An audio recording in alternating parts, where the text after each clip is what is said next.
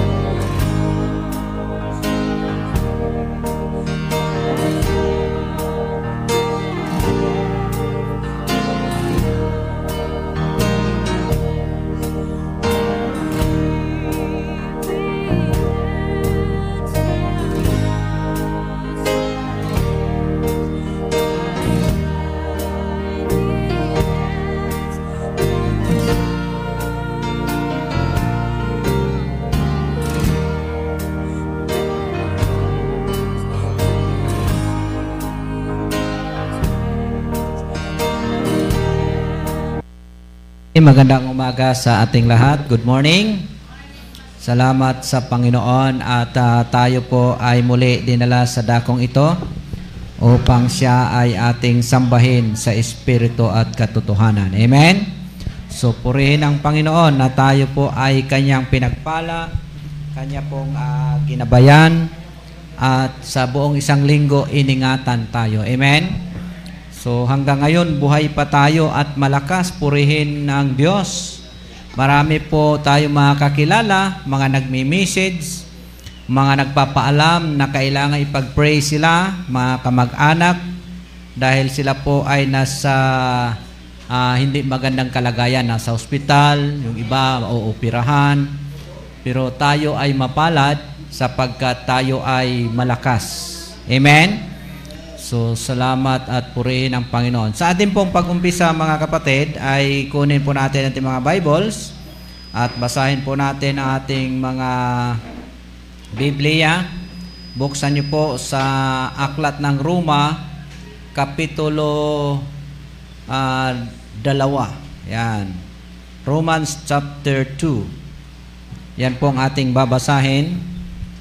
Romans chapter 2 anumang version ang meron kayo sa mga nandyan ngayon sa kanilang sarili-sariling tahanan, sa mga bahay nila na hindi ho makaalis sa kanila pong tahanan, ay pwede din po kayong makipanambahan sa pamagitan po ng pagsabay uh, kung ano po ang ginagawa at mga alituntunin dito po sa radio. Okay, sa mga nasa internet TV naman, ay pwede din kayong sumabay. So pakikuha po inyong mga Biblia, buksan po Romans chapter 2 verse 1 to 15. Roma 2, 1 hanggang 15, iyan po ang ating babasahin. Uh, ito po ay ginagawa natin every Sunday upang tayo ay ma-refresh sa mga salita ng Panginoon. Amen? Sige, so basahin natin ng uh, sabay-sabay.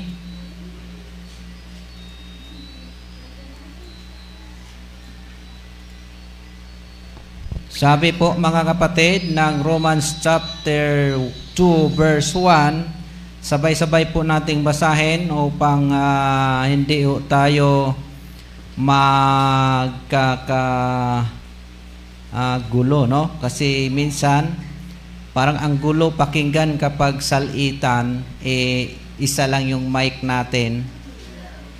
Sige. Okay. Kung nandiyan na, sabihin nyo Amen.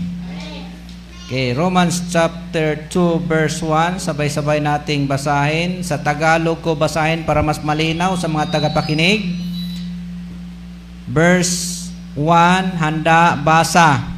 Dahil dito'y wala kang madadahilan o tao, sino ka man na humahatol sapagkat sa iyong paghatol sa iba ay ang iyong sarili ang hinahatulan mo sapagkat ikaw ay humahatol sa gumagawa na kanang gayon ding mga bagay.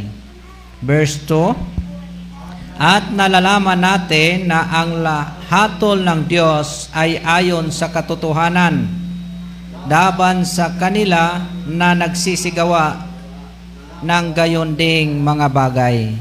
Verse 3, At iniisip mo baga ito, o tao, na humahatol sa pa, nagsisigawa ng gayong mga bagay at ginagawa mo ang gayon din na ikaw ay nakatatanan sa hatol ng Diyos.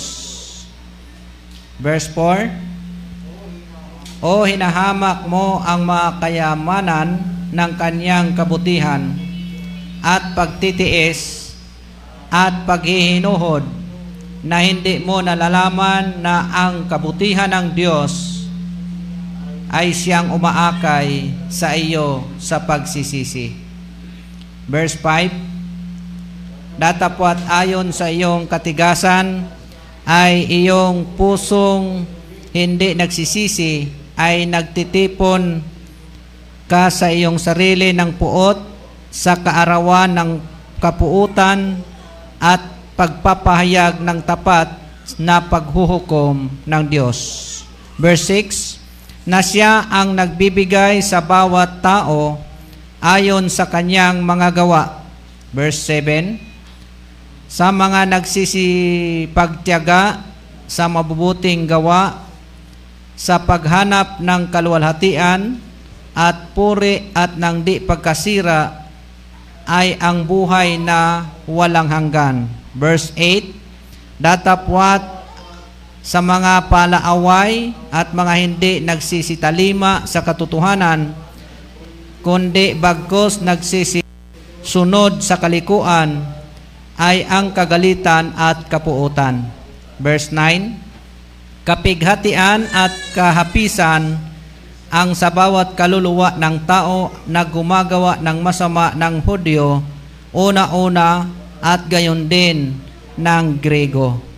Verse 10, Datapwat kaluwalhatian at karangalan at kapayapaan ang bawa ang sa bawat taong gumagawa ng mabuti sa Hudyo ang una at gayon din sa Grego.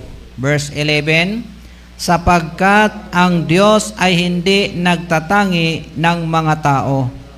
Verse 12, sapagkat ang lahat ng nangagkasala ng walang kautusan ay nangapapahamak din naman ng walang kautusan. At ang lahat ng nangagkasala sa ilalim ng kautusan ay sa kautusan din sila hahatulan. Verse 13, sapagkat hindi ang mga tagapakinig ng kautusan ang siyang mga ganap sa harapan ng Diyos, kundi ang nangagsisitalima sa kautusan ay aariing mga ganap. Verse 14, sapagkat kung ang mga hintil na walang kautusan sa katutubo ay nagsisigawa ng mga bagay ng kautusan, ang mga ito na walang kautusan ay siyang kautusan sa kanilang sarili. Verse 15, last verse muna ito na nangagtatanyag ng gawa ng kautusang nasusulat sa kanilang puso na pinatutuhanan ito pati ng kanilang budhi at ang kanilang mga pag-iisip ay nangagsisi, nagsusumbungan o nangagdadahilanan sa isa't isa. Purihin po ang pagbabasa ng kanyang banal na salita yung sulat na yan ay sulat ni Apostol Pablo na kanya pong tinalakay dyan na dapat po nating uh, umayos sa ating buhay. Dapat tayo magsitalima sa kutusan ng Panginoon at nang tayo po ay mapaayos. Tayo po muna ay manalangin. Let us pray. Dear Heavenly Father, thank you so much Lord sa iyo pong salita naming nabasa. Salamat din po sa pagkakataon na pag-worship sa iyo. Salamat din po sa mga kapatiran na narito na ngayon, iba't ibang uh, lugar na malayo ang pinanggagalingan, pero naririto sila ginabayan mo kanina, iningatan sa biyahe na karating na dito sa Bay Sambahan upang makasama namin sa aming masayang paglilingkod sa iyo. Salamat Panginoong Diyos sa panibagong buhay at lakas. Salamat po sa kalakasan ng katawan at kami po ay iniwas mo sa anumang kapahamakan. Lord, salamat po sa mga pag-iingat sa buong isang linggo at sa mga pagpapala mo sa amin, mga blessings, mga biyaya, Panginoon, na kung saan ito po ay magagamit namin higit sa lahat sa paglilingkod sa iyo.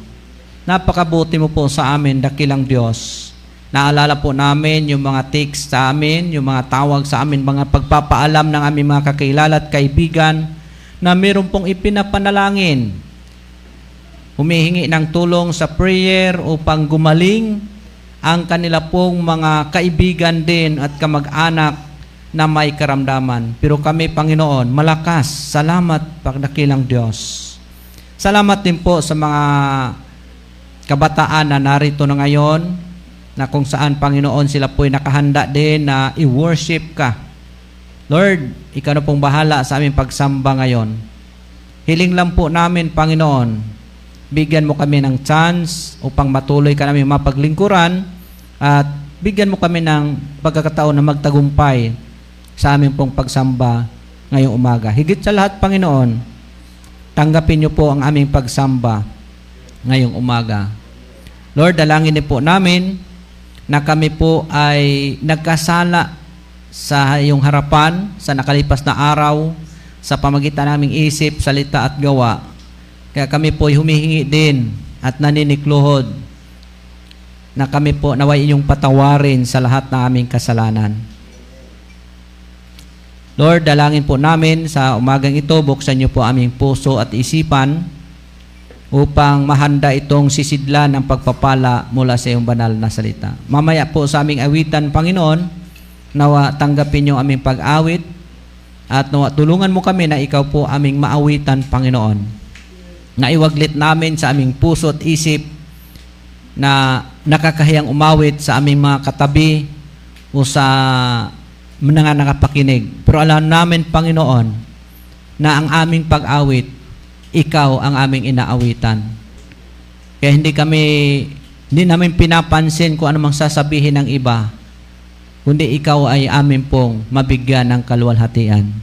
Lord, hiling po namin sa aming pagbibigayan, nawa ikaw po ay aming mabigyan, uh, maibigay namin ang dapat para sa iyo, madala namin yung tithes na dapat para sa iyo, at tulungan mo kami na maging katanggap-tanggap ang aming pagbibigayan. Sa aming pag-aaral yung banal na salita, tulungan mo din po kami, Panginoon, mabuksan ang aming puso't isipan, maunawaan na yung banal na salita, at higit sa lahat, maipamuhay namin ito habang kami nagpatuloy sa paglalakbay sa napakagulong sanlibutang itong aming kinalalagyan. Lord, hiling din po namin na ako yung gamitin kasangkapan. Nawa po, puspusin niyo po ako ng Santong Espiritu upang maipaliwanag ang iyong mga salita at mapakinabangan ang bawat isa sa amin. Lord, pagpalain niyo pong lahat ng mga nandito ngayon at hiling din po namin, igapos niyo po si Satanas upang hindi siya makahadlang sa amin pong pagsamba sa iyo. Maraming maraming salamat, Panginoon. Pagpalain nyo din pong ibang mga missionary Baptist churches na nagsamba ngayon, yung mga kapatiran namin na sasamba sa mga bawat uh, iglesia, Panginoon, tulungan mo sila at ganoon din mga pastors na iyo pong uh, ginagamit sa lugar kung saan mo sila tinawag. Please, gamitin mo lang po silang uh, kasangkapan Maging dito sa loob ng bahay sambahan, malaya ka nawang kumilos, banal na espiritu sa aming mga buhay at sa aming mga puso. Hiling lang po namin, tulungan mo kami magtagumpay. Lahat na ito dalangin namin sa pangalan ng Panginoong Heso Kristo. Amen at Amen. Pwede na pong maupo. Maraming salamat. At ngayon ay aawit tayo mga kapatid ng uh, mga awiting makalangit So una po nating awitin ay standing on the promises of God. Amen? Yung mga ma magagaling ng umawit nito ay aawit kayo ng malakas para po ay uh, maawitan natin ang Panginoon. Sige? Standing on the promises of God.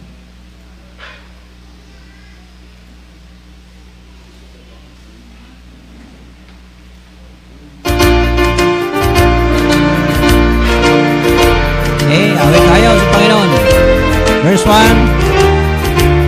Standing on the promises of Christ my King. From eternal ages let His praises ring. Glory in the highest I will shout and sing. Standing on the promises of God. Amen. Chorus now. Standing Standing Standing on the promises of God, my Savior is standing, standing. I'm standing on the promises of God. Standing on the promises that cannot fail. When the holy storms of God are fair assail. By the living word of God I shall prevail standing on the promises of God. Amen. Standing, standing on the promises of God, my Savior standing, standing. I'm standing on the promises of God. Next verse. Standing on the promises, I cannot fall. Listening every moment to the Spirit's call. Resting in my Savior as my all in all.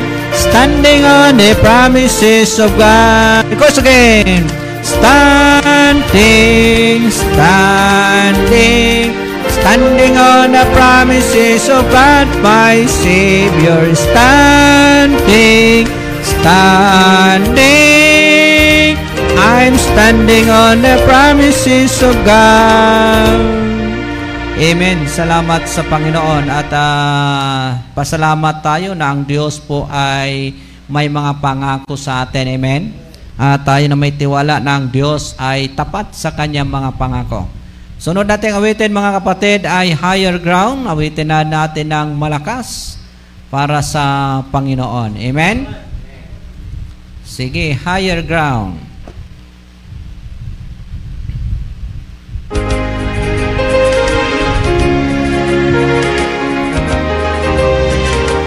Verse 1 I'm pressing on the upward way, new heights and gaining every day, still praying as I onward path, plant my faith on high ground. Lord, lift me up and let me stand. By faith on heaven's stable land, a higher plane that I have Lord, plant my faith on higher ground. My heart has no desire to stay where doubts are wise and first dismay. Dwell where this abound, my prayer, my aim is higher ground. Lord, let me up and let me stand by faith on high and stable land, a higher plane that I have found. Lord, plant my faith on higher ground. I want to scale the utmost height and catch a gleam of glory bright. But still I pray till heaven found. Lord, lead me on to higher ground. Lord, lift me up and let me stand by faith on hay and stable land, a higher plane that I have found. Lord, plant my faith on higher ground. Amen. Salamat sa Panginoon. At uh, isa pang awitin mga kapatid para sa Diyos, there shall be showers of blessings. Amen? uulan ng mga pagpapala pangin, ng Panginoon kapag tayo po ay nagtatapat sa Kanya. Lagi nating tandaan yan mga kapatid. Amen? So kailangan po natin ng mga pagtatapat sa Diyos. Okay, there shall be showers of blessing. There shall be showers of blessing. This is the promise of love. There shall be seasons repraising, sent from the Savior above. Showers of blessing, showers of blessing we need. Mercy drops round us are falling, but for the showers we play. There shall be showers of blessing, precious reviving again. Over the hills and the valleys, sound of abundance of rain. Showers of blessing, showers of blessing we need. Mercy drops round us are falling, but for the showers we play. Next verse. There shall be showers of oh that today they might fall. Now as to God we're confessing, now as on Jesus we call. Showers of blessing, showers of blessing we need. Mercy drops round us are falling, but for the showers we played. Amen. Salamat sa Panginoon. Umuulan ng mga pagpapala sa mga nagtatapat sa Kanya. Amen? May mga nakikinig at nanonood sa Internet TV. Maraming salamat. Good morning kay Sir Saldit Chavez Bingabing. At ah, kailan kaya ito mag parang hindi na ito nag-program. Kumusta ka na Sir Saldi? Kailan ka mag-program? Naan, naabangan ka na ng mga listeners mo. Okay mga kapatid, dadako tayo sa ating pong ah, announcement. Sa Sunday mga kapatid ay wala ako dahil ah, na mayroon akong magsalita ako doon sa Baptist sa may Mabini, Batangas. So bandang hapon pa man yon, ah, kasi sa umaga ay yung economic advisor ng Jollibee sa national. So ako naman at si Pastor Chris sa ah, hapon. Dahil yun po ay tuturuan nilang kanilang mga members na wag lang maging masaya sa pangingimpliyo, magiging empleyado, kundi dapat ay negosyante. Kasi sa negosyo, yan po umaangat ang buhay ng tao. Amen? Kahit po sa sa Bible ay nagbigay talaga, 'di ba nung Sunday ng uh, message natin, nagbigay ang Panginoon ng paluwal. Pinaluwalan yung mga tao, nagbigay siya ng kumbaga kapital. Sabi niya, ipangalakal nyo yan ha. Dapat pagbalik ko, ayos na yan. Nagalit baga ang Panginoon nung hindi yun na tumubo yung isa. Di ba? Kontento na sana ang Panginoon sana kahit sa bangko lang. At least may tubo kaysa doon sa itinago lang. Amen?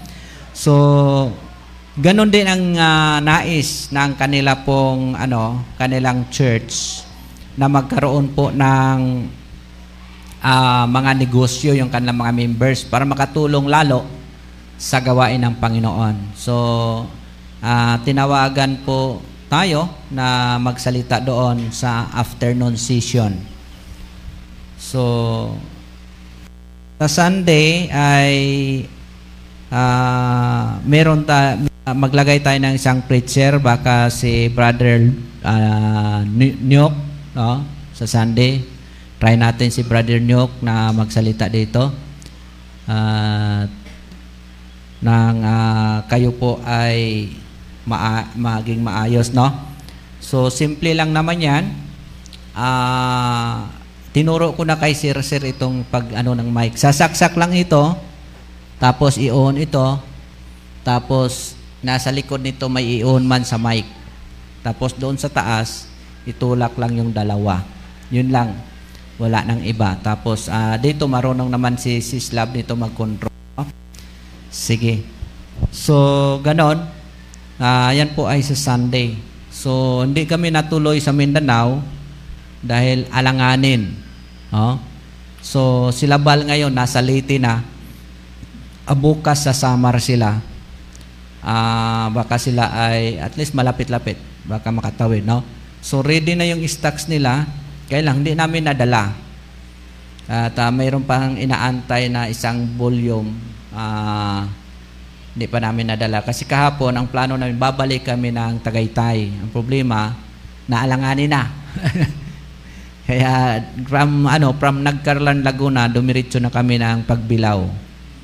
So, papunta na rito. Nakarating kami kagabi alas 10. So, at least eh, naka, nakaayos pa rin tayo. Naka, meron tayong panambahan. So, next mamaya, saan? Sa inyo ba mamaya? Pwede na, di pa? Ginagawa pa. So, mamayang hapon, dito na rin muna tayo sa ating church, no? Uh, one o'clock tayo mag-umpisa para mapabilis. So, mas, mas mabilis para mas madali tayong matapos. So, mamaya kayo, pwede kayong umuwi, hatid nyo umaga, uh, hatid nyo muna pa after ng service, pwede ibalik mo. Pwede ka rin, Brad, ano, uh, antayin nyo na lang, alas 12 o alas 3, saka kayo makabalik. Depende na yun sa inyo, no? So, pwede man after worship, iuwi mo sila, balik ka na lang launa. So, ganun din, mamayang hapon, at basta bukas, di ko alam kung tuloy sila Sister Love sa Ligaspe. Tumuloy, maligaspe tayo. Pag hindi, tutulak tayo. Uta.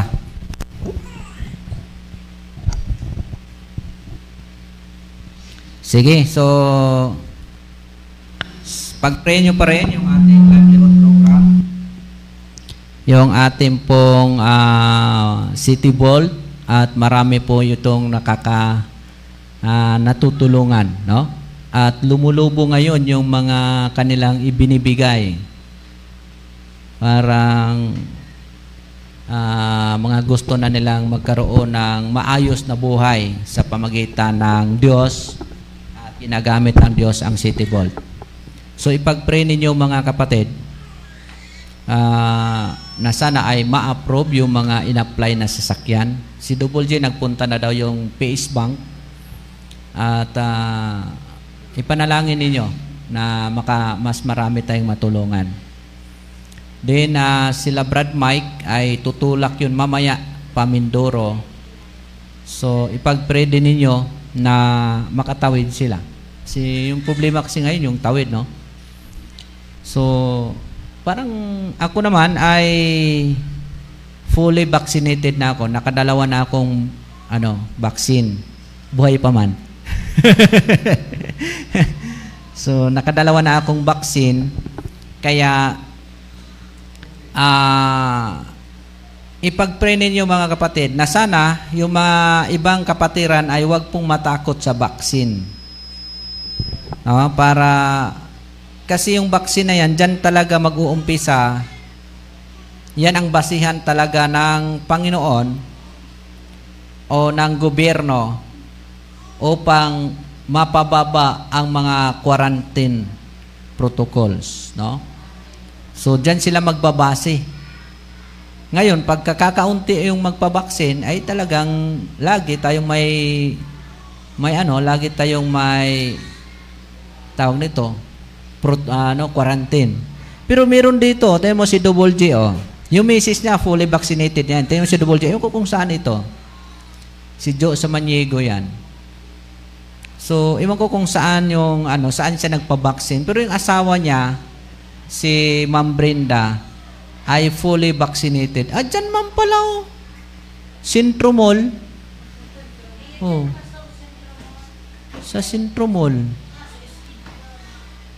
Sintromol pala. Yan. So, ipag-pray natin. Kasi yung akin naman, ito yung akin, oh.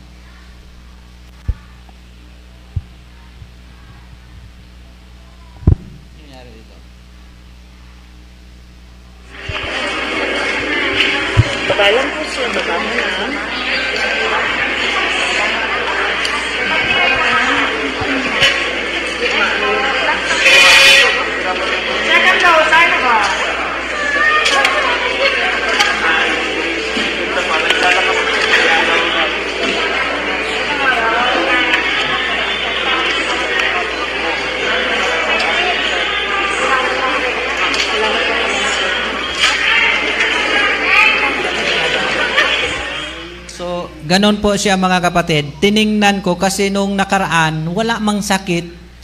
Sabi lang nung nag-injection, nagulat, nagulat, nagulat na yung balat. Nagulat na wala ka nga itinusok. di ko man na-video talaga yung karayom. Kaya ang ginawa ko nung second dose, kasi ang duda ko, parang hindi ako ininjeksyonan. Baka ibibinta nila yung injection ko. Kaya hindi, mag, di ko man alam. Kaya ngayon, sabi ko, ma'am, pwede bang videohin? Titingnan ko talaga. Tiningnan ko, talagang binidyo ko. Ganon din naman, wala din namang sakit. Ibig sabihin, yung una pala, na-injeksyonan talaga yun. wala siyang sakit. Siguro ang liit ng karayom niya, tapos pinisil pa. Kaya pagtusok, parang wala. Kaya akala ko nung nakaraan, sabi ko parang hindi ata itinusok. Baka ibibinta. Wala talaga siyang sakit. Parang masakit pa yung makagat ka ng langgam. Kasi pag pinisil yung balat mo, tapos tusukin ng maliit, nakakatakot siya yung pagtusok, pero wala siyang, parang hindi siya, wala siyang maramdaman.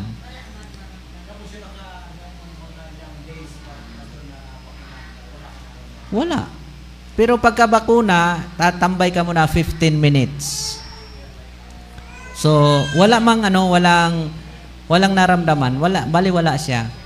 Kaya yun uh, mga kapatid ay huwag kayong matakot sa bakuna at yan po ay meron nag-umpisa ng iba. Uh, pag nagbiyahe ka, certificate lang nung pagbakuna. Wala na yung mga ano na yon, yung ibang mga kailangan papel. May mga lugar na ganon, no? So, pagsakay ka ng eroplano, wala na yung mga papel-papel, bakuna na lang na certificate. Yung akin, naiwan sa sasakyan nandun sa Tagaytay. Isang sasakyan lang ginamit namin. Unang vaccine, may certificate ka, pero hindi pa yon ano, hindi pa yon uh, parang nandun lang schedule nung next. Pagka next, may certificate ka, sasabihan ka, lagyan mo ng ID, ipalaminate mo, tapos, yan na yung gamit mo. Valid ID yan. O, yan ang sabi nila. Parang ang katumbas doon ay national ID. Kaya, hindi ho basta-basta makapagpa-inject na wala kang mga detalles doon. Kaya yon ang naisip ko noon, pag-laminate ko yon yung unang vaccine ko pag unang first vaccine, may picture. Second vaccine, may picture. Lalagay ko sa likod. Tapos mukha sa harap. O, di ba? O, di, para na rin akong may national ID. Kasi ano yon sa DOH, uh, ah, file nila yon. Sige, so, yun po, ipag-pray natin yon at uh, sila Brad Mike, pag-pray din ninyo. Uh, ipanalangin niyo si Brad, ano, si Danny Boy na matuto na masyado nung ano, nung sa tornilyo, no? Ito naman, magaling-galing na si Nyor. Tapos uh, si Jeffrey, mga ayos na rin. So nakakapagbigay tayo ng trabaho gamit po yung ating uh, livelihood. No? Tapos yung mga pinsan ninyo naman ay parang papasok na naman siguro dalawa bukas o kaya Martes. So driver naman yon. So ipag-pray natin mga kapatid. Kasi sa pamagitan yan, may bahagi natin yung tama na uh, Word of God. Oh, yung mga pinsan ninyo, ano yon? Ah, ano yon? Ah, saksi sa 24 oras. oh, di ba? So, sabi sabi ko, darating ang time, ma-share natin. Huwag lang silang magpalit ng relihiyon. Okay na yung relihiyon niya. Tama yun. Maganda yun eh. Yung salvation ang importante. Amen? So, ma- mangyayari yan kapag tayo ay magpatuloy, so magdalanginan po tayo sa Panginoon. Sige. So ako ngayon ay hindi masyadong kabado kasi tayo ay kakaunti, wala yung iba. At least na social distancing, 3 meters apart. Yan, maganda. Sige. Si Tintin ata, masaya. May dumating na ba sa inyo? Ha? Si Tintin, may dumating yan kahapon. May mayroon nang dumating, oh. Meron yan dumating si Tintin na uh, nadagdagan siya ata ng 11 per day. No, 11 per day madadagdag sa'yo eh. Iwan ko kung may dumating sa inyo ngayon. Pag wala, mamaya yan after lunch. Oh, may may mga dumating na. Ah, sige pa. Sige pang uh, papalabas ng pera yung PNB. Ayun oh. Yun oh. Sige pang papalabas oh. Yan oh. PNB successful. PNB, successful. 400. PNB successful. Lo, dami. ah. Sige pang ano ngayon, kanina pa yan. Sige, so sabi nga, yung pinuntahan namin sa, nagpunta kaming Binyan, kami ni Pastor Lego. Grabe ka stricto doon. So kami naman ay, ako vaccinated na, sila din vaccinated na. Ah, malaki talagang naiambag niya, naitulong sa kanila. Ah, nanghingi lang ng assu- assurance, sabi ko, kahit patay na ako, makakatanggap kayo. Kasi hindi, hindi ho ako niyan. Pag, pagbigay nyo sa City Vault, i-encode dyan sa PNB, good for two years. So, nasa iyo na yan kung anong gagawin mo. Oh, pagpasa yan sa opisina, i-encode yan, two years. So, kahit mamatay na ako, eh, two years kang makakatanggap. Di ba? Kung ibalik mo yan, i-encode ulit na yan, another two years. So, kang araw si Pastor Ligo araw-araw na ho nagbalik, one, ah, nasa 1,000 per, per day na siya. Araw-araw siya magbalik, araw-araw na mag-ingkod ang opisina. Ara nag, nagba 24 buwan, no? So pasalamat tayo sa Panginoon. At ah, sana ay sa pamagitan niyan mas marami tayong kaluluwa na maakay at madala sa sa Panginoong Diyos. Amen. Sige, so mamaya dito tayo din anniversary natin pa si Pastor uh, Joey Reyes, then si Pastor Chris Ligo ating speaker, then si Pastor Rick Piligas. Pag pray ninyo, malapit na po yon September. Ilan ang July ngayon? August, September. Two months mahigit na lang. So, malapit na. So, idalangin po ninyo ng mga kapatid na kayo po ay ah, tulungan din ng Panginoon. Okay, wala na ba ibang announcement? Sige, so sana kayo sila Sister Love.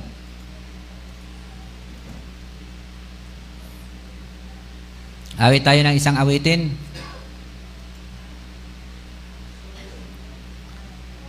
Ah, awitin natin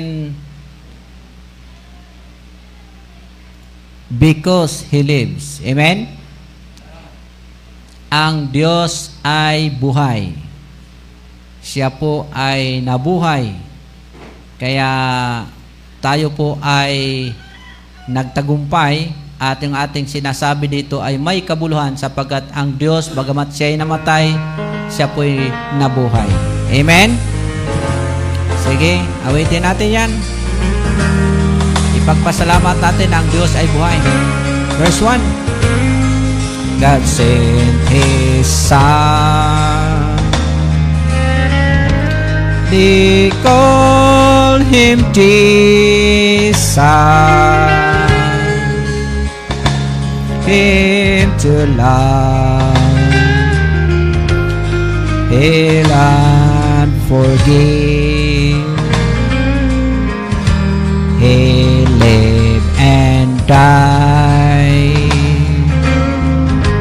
to buy my pardon.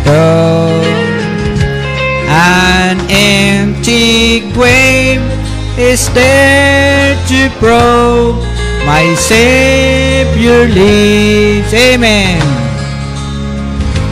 How sweet to hold our newborn baby and feel the pride. And joy he gives. But greater still that come assurance this child can face uncertain days because he lives. Amen. Chorus now. Because he lives, I can face tomorrow because he lives. All fear is gone because I know He holds the future and life is worth the living just because He lives.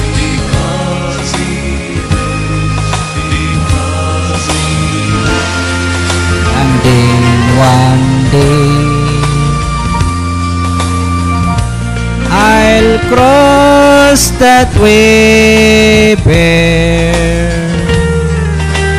Fight life's war I'll war with pain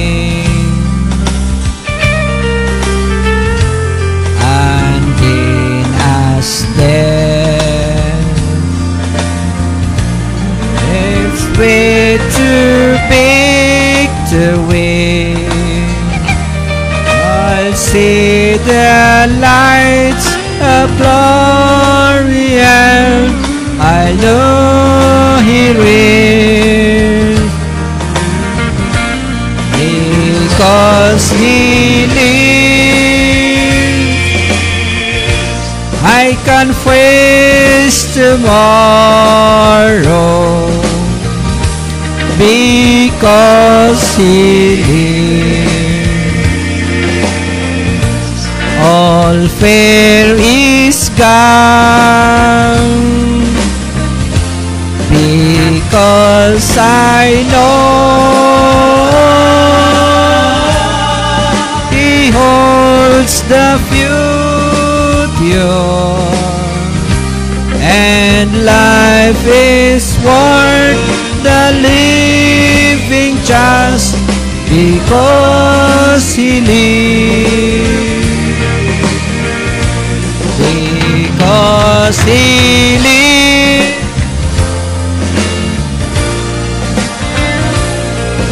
Tomorrow and life is worth the living just because He lives. Amen. Salamat sa Panginoon. At ah, salamat po sa Kanya pong kabutihan sa bawat isa sa atin. Amen. So, mga kapatid, ngayon po ay dadako na tayo sa ating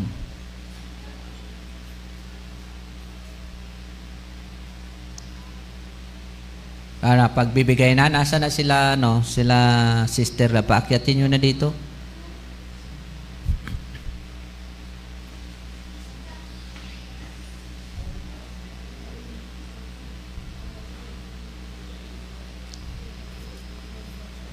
So, handa natin ating puso sa pagbibigay sa Diyos.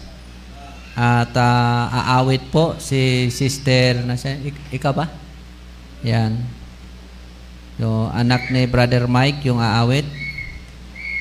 Habang siya umaawit, tayo man nagbibigay sa Panginoon. So, ngayon po, tawagin natin si Brother John Mark upang basahin ang talata sa Biblia na siyang basehan natin. Kaya po natin ginagawa ang pagbibigay.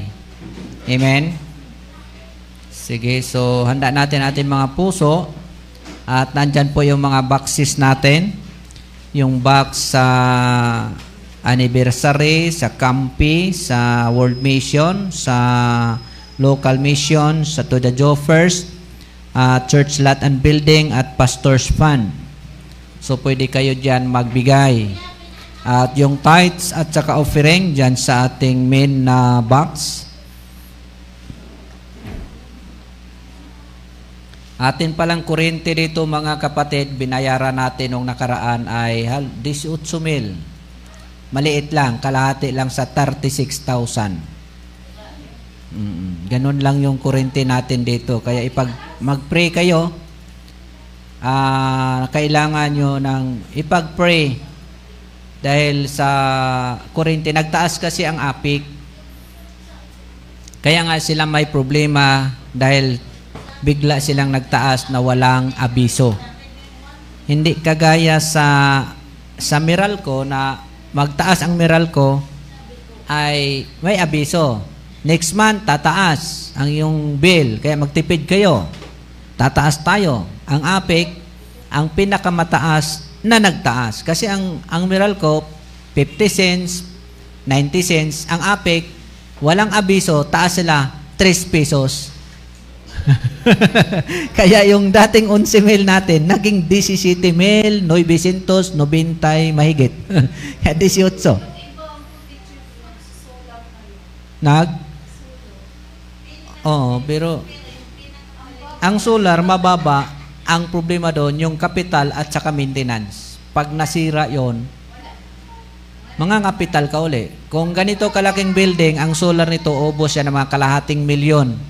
After 2 years, kalahating milyon na naman.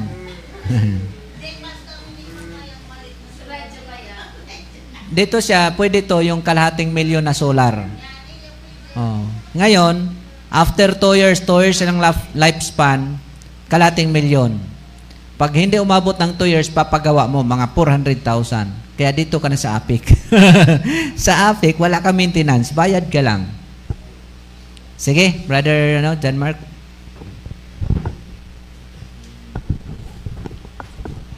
Basahin ko po ang talata, pangalawang Korinto 9 verse 7 hanggang 8. Ang bawat isa ay dapat magbigay ayon sa sariling pasya, maluwag sa loob at di napipilitan lamang, sapagkat iniibig ng Diyos ang kusang nagbigay ng may kagalakan. 8. Magagawa ng Diyos na pasaganahin kayo sa lahat ng bagay, at higit pa sa inyong pangailangan upang may magamit kayo sa pagkakawang gawa. Amen. Naka-Bluetooth ka ba? Bluetooth? Mali man? Sige. So, mga kapatid, handa natin din puso sa pagbibigay. At ito, aawit po yung anak ni Brother Mike. Anong pangalan mo? Crystal. Oh, malang langkaw ka pa ni Sister Love. ha? Saan? Bluetooth, na, ibo-bluetooth mo? Doon na lang sa isa. Nasa yung isang ano? Walang monitor tayo kapag wala yung aso. Nasa yung kinamama? Oh, kunin mo na yung kinamama para yun muna. Kasi yan, monitor natin yan dito. Saglit lang ha. So, mga kapatid, kahapon pala, nandun kami sa Nagkarlan. Stricto din doon, may mga checkpoint. So, nasita nga sila. Nagbibilang lang silang tornilyo sa kalsada. Oh, nasita sila, tinawagan ako. Buti nakausap natin yung ano. Eh, yung ID nila, bago lang, wala pang ID. Ah, nagawa na sila ng ID ngayon. So, is, may ka-strictuhan doon sa Laguna. Pero, pinadalhan man ako ng langka. Ah. Siyon ay taga ano, taga taga Libon yun sila tapos nag doon na nakatira sa Laguna.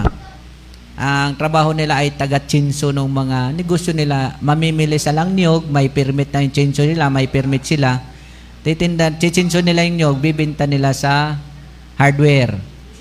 Oh, de, may negosyo. Kaya meron sila, nasa bundok sila, may langka, binigay. Sabi ko, hindi ko yan tatanggihan. Sabi ko, may ubod pa kayo. Ubod nung kasi nagtabas sila ng niyog, may ubod. Ay, dalhin mo. Abay, oo. Yun, may ubod. Kaya, ano na, nandyan na? May kumuha ba? Sige, i-bluetooth mo. Sige, kuhan mo. Lobat din yon? Ah, yan na lang, i-bluetooth mo yan. Ito yung ilipat mo dito, oh.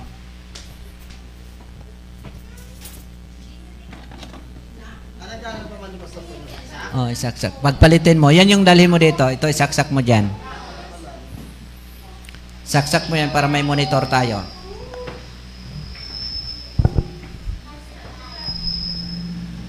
Yan. Sige. So, isaksak mo na yan para tumunog. Para may monitor tayo.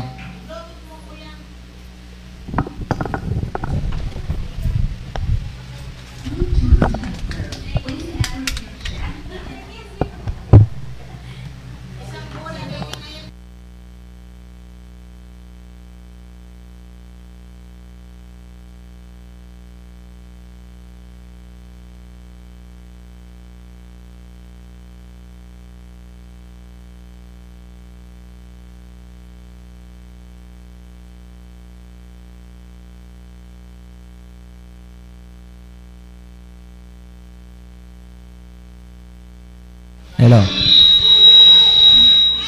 Hello. Harap po.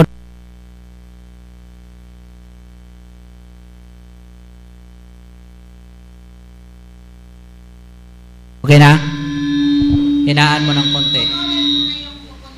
Hinaan mo ng konti. Okay na? O nawala man. Ha? Lakas mo konti. Huwag lang mag-echo. Okay na? Ibukas mo yung salamin, oh. Nag- Nagbabounce yung ano, nagbabounce yung ano. Yung isa din, ibukas mo din. Nasa gitna yung mga salamin. Igitna mo yung salamin. Yan, igitna. Yan. O, di ba? O, lakas-lakas na ng konti, baka hindi na mag-bounce. Yan. Up. Sige. Sige. So, habang maawit si Crystal, ay nagbibigay naman tayo sa Diyos ng mga offering.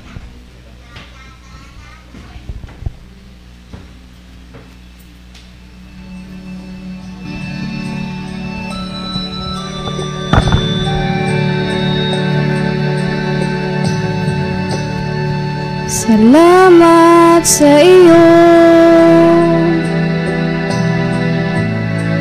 Aking Panginoong Jesus Ako'y inibig mo.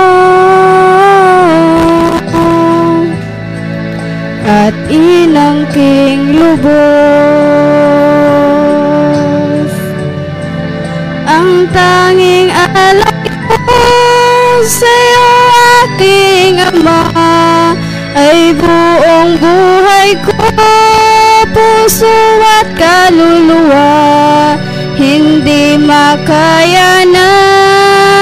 makayanan Makapagkaloob Mamahaling hiyas Ni gintong nilukob Ang aking dalangin. O Diyos ay tanggapin Ang tanging alay ko Nawa ay gamitin. Ito lamang Ama Wala nang iba pa Akong hinihiling. Di ko akalain Na ako ay binigyang pansin. Ang taong tulad ko dapat mahalin.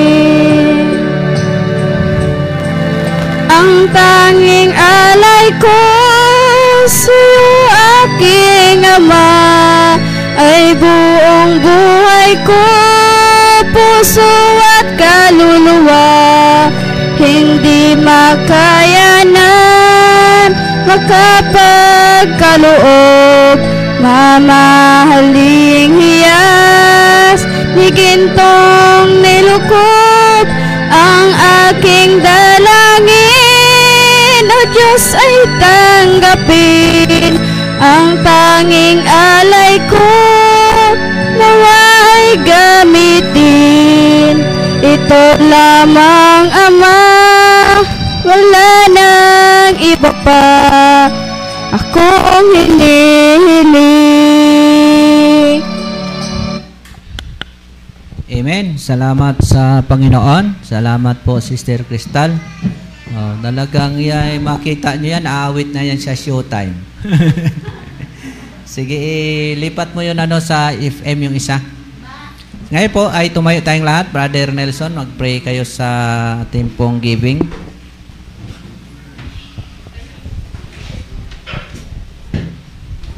Tataya po tayo. Nalangin po tayo. Panginoon Diyos namin Ama sa langit, ah, maraming salamat po Ama sa umagang ito na kami po ay muli nagkatipon sa bahay sambanya ito Ama para muli makapaglingkod sa iyo sa pamamagitan ng gawain ito Panginoon. Thank you Lord sa mga biyaya na nalikom ngayon sa mga halaga at dalangin po namin Ama na ito po ay tanggapin mo at palain na magamit po sa gawaing ito Panginoon. At ganun din Ama, patuloy kami ah, dumadalangin at humihiling na patuloy niyo pong pagpalain ang bawat isa sa amin na siyang patuloy po namin nagagamit sa gawaing ito Ama at Ah, ganun din Ama, humingi po kami ng mga kapatawaran sa aming mga pagkukulang at pagkakasala sa iyo. At nagpapasalamat po kami sa lahat ng mga pag-ingat at dabay, biyaya na ibinagkalob niyo na sa amin. In Jesus' name, Amen. Maraming salamat.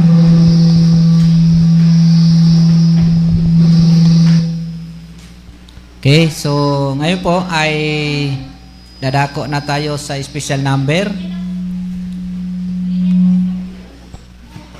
Nila, hinaan mo lang ng konti.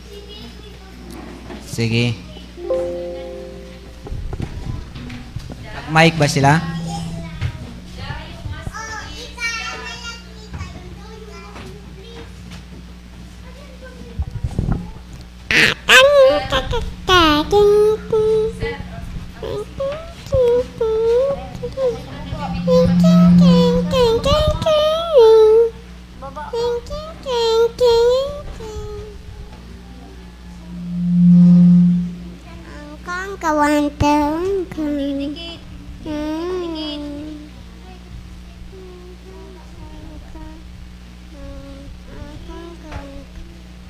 Akan kawantan lanting. Akan kawantan.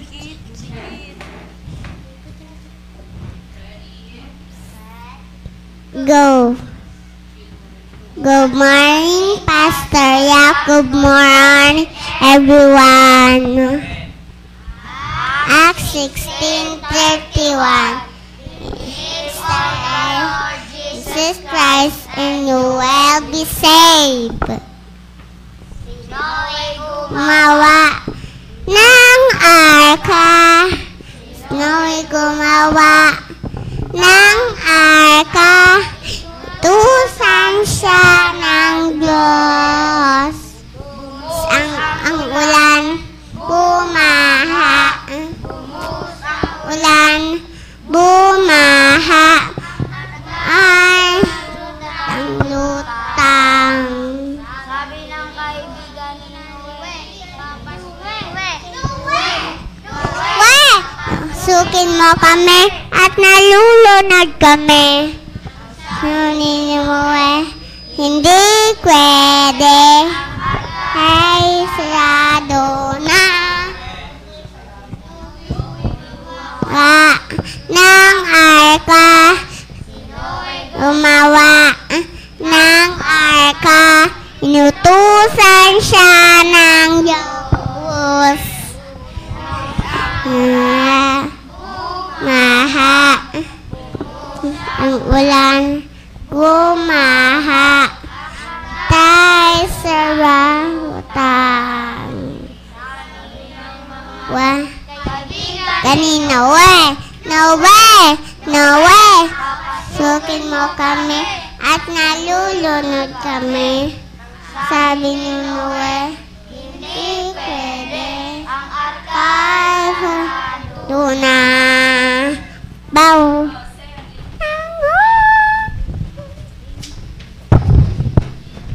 Amen. Maraming salamat. At ah, purihin ang Panginoon sa mga awit na mga kabataan. Ngayon po mga kapatid ay hinaan mo nga, ay lipat mo siguro. Pagka ganyan, wag na kayo magpasabi pag nag-iko-iko kasi masa, masama yan sa radyo. Pangit yung tunog. Pagka ganyan yung tunog ng FM, ano siya, galawin nyo kaagad, hinaan lang.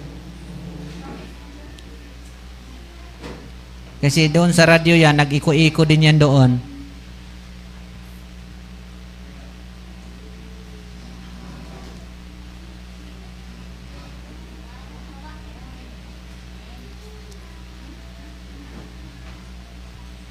Okay na? Lakas-lakas naman konti, di na rin manarinig dito. Basta kontrolin nyo lang na ano, na hindi siya nag-iko. Pag iko, hina. Pag ano naman, adjust. Yan. Basta bantayan mo yan kasi iba-ibang ano ah segundo nag nagbabago man. Tumutunog ba diyan, Brad? Sige. Okay, so Okay na 'yon at ah, ngayon po ay dadako na tayo sa ating pong mensahe. O may iba pa bang mag-special number? Ah, wala na? Wala na mag-special number?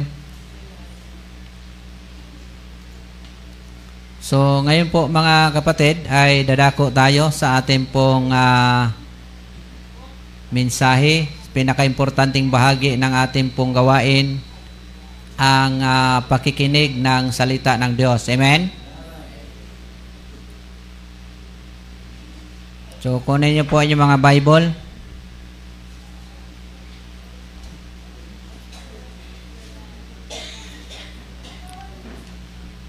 Ating bilisan ma makinig para mabilis din tayong matapos.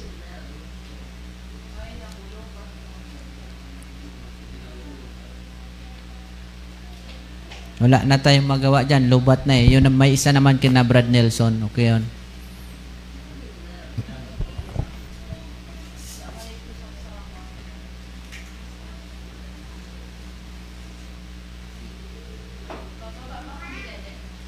Wag na. Oh, makinig na lang kayo mga bata ah. Wag na kayong maglikot.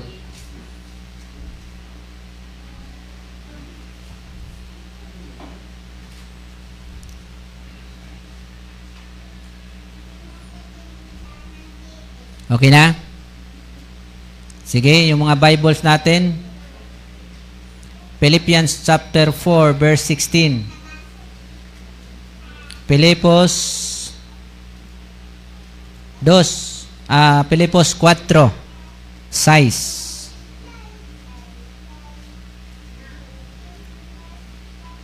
Yan.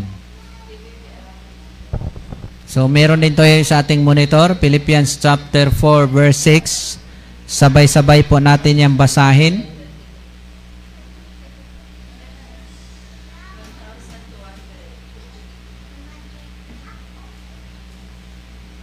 Nandiyan na? Sa mga nasa radyo, nakikinig, kung meron kayong mga Bible, pwede niyong kunin, makibukas kayo sa Pilipos, uh, aklat ng mga pi, taga-Pilipo, uh, 4 size. Sa internet TV, meron tayo sa monitor. Okay, sa loob ng bahay sambahan, tayo tayong lahat bilang respeto sa pagbasa ng salita ng Diyos. Basahin natin ng sabay-sabay Philippians chapter 4 verse 6. Ready? Nakuha nyo na? Philippians chapter 4 verse 6. Yan. Tayo tayong lahat.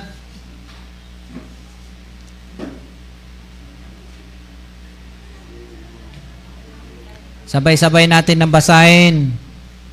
Philippians chapter 4 verse 6. Handa, basa. Be careful for nothing, but in everything by prayer and supplications with thanksgiving, let your request be made known unto God. Ba't walang speaker dyan? Ha? Yan. Sige. So malinaw, no? Be careful for nothing, but in everything, by prayer and supplication with thanksgiving, let your request be made known unto God. Purihin ang pagbabasa ng kanyang banal na salita. Tayo po'y manalangin. Lord Jesus Christ, thank you so much sa iyo pong salitang aming nabasa. Salamat Panginoong Diyos sa iyo pong kabutihan. Dalangin po namin sa aming pag-aaral ng banal na salita, nawa po'y buksan niyo aming puso at isipan upang maintindihan namin ang iyong mga katotohanan. At ako na yung gamiting kasangkapan, lagay niyo po nawa Panginoong Diyos ang iyong mga salita sa aking labi para siyang aking mabigkas. Tago niyo po ako sa iyong likuran, patawarin niyo po ako sa eh, lahat ng mga pagkukulang at pagkakasala. At kaming lahat na nilito sa bahay sambahan, nawa po ay mapakinabangan namin ang iyong mga salita. Uuwi kami mamaya sa sariling tahanan, baon ng mga pagpapala at panibagong lakas mula po sa iyong mga salita, Panginoon. At tulungan mo din po ang bawat isa ngayon na maintindihan namin, maipamuhay namin ang mga katotohanan ng aming mapakinggan. At tulungan mo din kaming magaan naming tanggapin ang iyong mga payo at saway upang kami ay magtagumpay sa buhay na ito. Yung mga hindi pa nakatiyak ng kaligtasan, nawa sila ay magkaroon, Panginoong Diyos. Banal na Espiritu, give me knowledge and wisdom, magkaroon ka ng kalayaan na kumilos sa aming mga buhay, sa aming mga puso, at sa aming kalagitnaan. Lahat na ito hiling namin sa pangalan ng Panginoong Heso Kristo. Amen. Amen. Pwede nang maupo. Maraming salamat. So sabi po dyan sa Biblia mga kapatid, be careful for nothing. Oh? So, at least nakita natin na pag sinabing be careful for nothing, meron niyang ika nga pinapahiwatig na ikaw ay pinayuhan. Ikaw ay inutusan. Mag-ingat ka. Amen? Sabi dyan,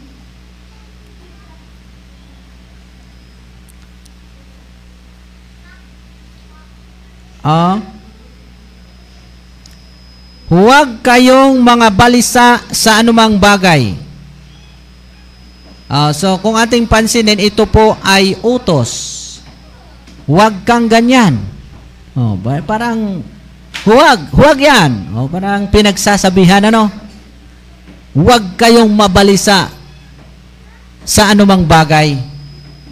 Kundi sa lahat ng mga bagay sa pamagitan ng panalangin at daing na may pagpapasalamat ay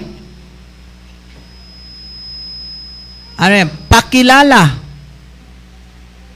ipakilala ninyo ang inyong mga kahilingan sa Diyos. So, wag po daw tayong mabalisa. Wag tayong mag-alala sa lahat ng mga bagay. Kundi tayo po sa pamagitan ng panalangin, sa pamagitan ng daing na may pagpapasalamat, ang lahat ng iyong kailangan, ipaalam mo lang sa Diyos. So bakit pa tayo mabalisa? Bakit pa tayo mga kapatid ma mag-alala? Wag wag mo diyan sila ano baka ma, malingat ka at malaglag ma, mataas-taas yan. Third floor tayo.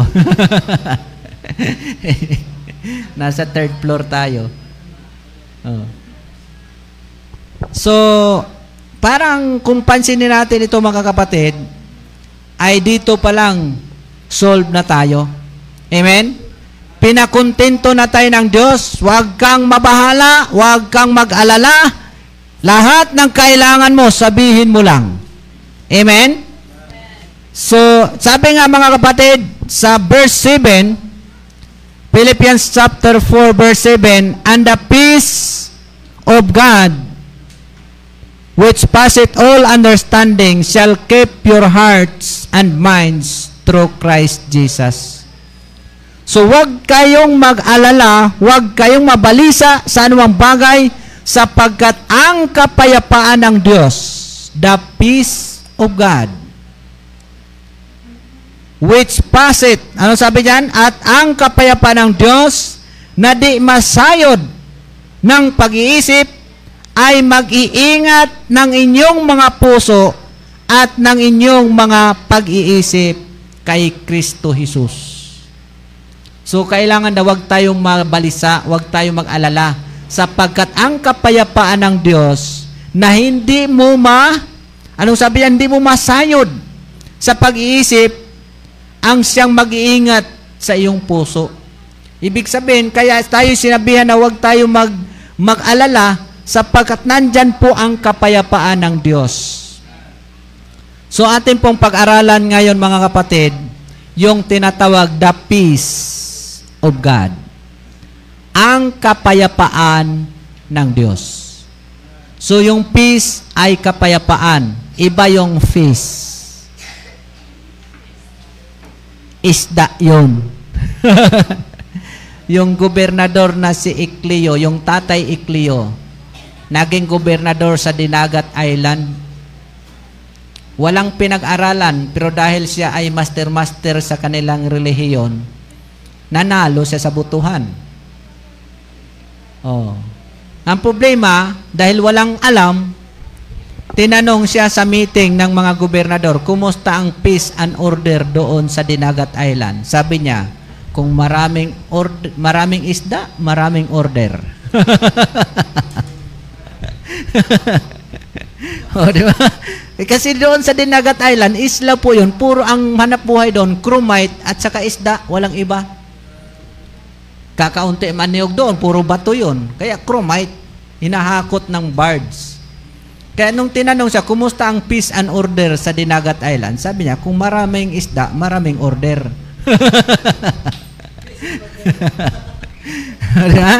So yung ating pag-aralan ngayon, hindi yung face na isda, kundi peace, kapayapaan ng Diyos. Amen? So, when we talk about peace, kapag pinag-usapan natin yung kapayapaan, you are speaking of a subject that is largely unknown in Mindanao, in Israel, and in the Muslim world today. Tama? Kapag nag ka, kapag tayo po ay nag-uusap patungkol sa kapayapaan, yung salita na yan, yan ay wala halos sa Mindanao nung nakaraan. Buti na ngayon, medyo okay na. Sa Israel at sa mga Muslim country, di ba? Kailan lang may gera ang uh, Israel? So may gulo palagi. Kapag pinag-usapan ang peace, ang kapayapaan, yan po ay wala sa mga lugar na yan.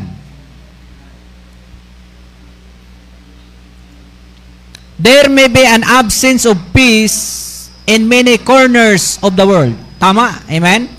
Minsan sa mga lugar sa buong mundo, mayroon pong kawalan ng kapayapaan. But, I would like to say there is, uh, there does not have to be an absence of peace in your heart. Kung wala mang kapayapaan sa ibang dako ng lugar ng ating mundo, dapat sa puso natin ay mayroong kapayapaan. Amen? So paano po magkaroon ng kapayapaan sa ating puso? Dahil po sa Diyos. Because our God is a God of peace, we can experience the peace of God. Puwera na lang kung wala kang Kristo sa puso mo. Kung wala kang Diyos sa buhay mo, wala ka talaga yung tinatawag na peace. Amen? Sa puso mo. Pero dahil po tayo ay mayroong Diyos, tinanggap na natin si Kristo bilang Diyos at tagapagligtas, tayo po ay may Kristo na sa ating puso, may Kristo na sa ating buhay, kaya dapat ma-experience na ng bawat isa sa atin ang kapayapaan sa ating mga puso. Amen? So let's uh, look into God's Word, mga kapatid, and examine ang kapayapaan na meron tayo. So ating pong pangunahan, let's begin by thinking about number one, tatlong punto lang tayo. Number one, the peace of God as a gift. Ang kapayapaan ng Diyos bilang regalo sa bawat isa sa atin. Kaya kung wala kang kapayapaan, tanggapin mo kasi merong regalo ang Diyos na kapayapaan. Amen? So first thing that needs to be understood is that peace is a gift from God. Lagi nating tandaan at unawain natin na ang kapayapaan ay regalo po yan mula sa Diyos. The source of peace is God. Amen? Wala pong ibang pinagmula ng tunay na kapayapaan ay ang Diyos lamang. Kaya nga po ang mo ang lugar o bayan na walang Diyos ay walang kapayapaan. Kaya mapansin mo sa mga Muslim world, sa Muslim countries, ay nagkulang ng kapayapaan dahil wala ho silang tunay na Diyos. Hindi ho sila naniniwala kay Kristo na tunay na Diyos. Amen? Kaya, may tinatawag na lack of peace. Pero dapat sa atin mga Kristiyano ay dapat meron tayo niyang peace of God. Amen? So the simple truth of the matter is that there can be no real peace apart from God. Wala pong tunay na kapayapaan liban sa Diyos. Kaya ang taong walang Diyos, magulo talaga ang buhay. Amen? God alone is the source of peace. Walang ibang ah, pinagmulan, ang walang ibang source ng kapayapaan kundi ang Diyos lamang. So peace is something that God gives us. Ito po yung binibigay sa atin ng Panginoon. So notice carefully that Paul speaks of a peace as coming from God. Doon sa ating binasa, binabanggit po doon ni Apostol Pablo na ang kapayapaan ay mula sa Diyos. Sabi nga sa Philippians chapter 4 verse 7, at ang kapayapaan ng Diyos. Amen? Na di masayod ng pag-iisip ay mag-iingat ng iyong mga puso at ng iyong mga pag-iisip kay Kristo Jesus. So dyan mapansin natin, ang kapayapaan ng Diyos. So again, peace is something God gives us. So what kind of peace does God give?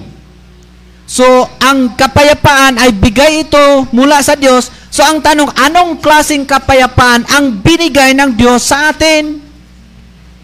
In the Bible, sa ating binasa, I find two expressions of peace. Dalawang ekspresyon ng kapayapaan that God gives. Una, may tinatawag na a judicial gift of peace. Ano po yung judicial gift of peace? Romans chapter 5 verse 1, ano sabi? Basahin natin ng sabay-sabay, handa basa. Therefore, being justified by faith, we have peace with God through our Lord Jesus Christ. So pag sinasabing just judicial gift of peace, ito po yung tinatawag na meron kang tinatawag na peace with God. The word peace dito describes as an inner quietness, restfulness, and calmness. Yung tinatawag na just, uh, tinatawag na judicial gift of peace, ito po yung tinatawag na kalmado ka sa loob. Kalmado ka, relax, tahimik. Yan. Yan ang tinatawag na judicial peace. Tahimik, kalmado. The word with, kasi di ba, peace with God, sabi po ng Bible. So the peace is yung katahimikan, yung kalmaduhan, at saka yung with literally means toward or facing and could be translated face to face. Yan. Then, it means to join together or join as one. So, ang kapayapaan mo, ang pagiging kalmado, tahimik, ay pinag-isa sa Diyos.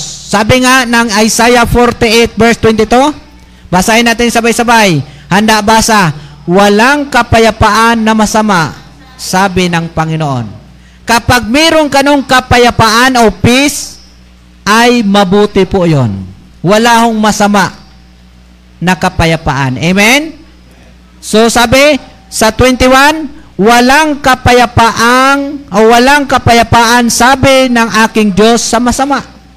Kaya ibig sabihin mga kapatid, basahin natin 22 ah 21, Isaiah 57:21. Handa basa. Walang kapayapaan sabi ng aking Diyos sa mga masasama. Ibig sabihin, sa mga taong gumagawa ng kabulastugan, sa mga taong gumagawa ng kasamaan, wala po talagang kapayapaan. Laging balisa, laging takot, kunting alingas-ngas ng dahon, nagugulat. diba? Napansin niyo yan? May kakatok lang, parang mga ngarati na. Oh. Alam mo, naalala ko si Brad Mike. Kaya pag ginising mo si Brad Mike, huwag kang lumapit. Kasi pag ginising mo yan, gaganon mo ha, yung, yung, ga, yung kakalabitin mo, Mike, Mike, Mike, gagulo, kaya pagka, pagka ikaw gumising kay Mike, tapunan mo lang yan o kaya kuha ka ng steak, huy, gising. Kasi mga ngarati yan. May mga, di ba? So, ibig sabihin po mga kapatid, sabi po ng Bible, ay wala pong kapayapaan sa masama. Amen? Sa Psalms 9.17, basahin natin, handa basa. Ang masama ay mauuwi sa impyerno, pati ng lahat ng mga bansa na nagsisilimot sa Diyos. So kapag ikaw ay masama, maimpirno ka kasama doon sa mga oh, anong kasama doon? Sa mga nagsisilimot sa Diyos. Yung nakalimutan nila ang Diyos.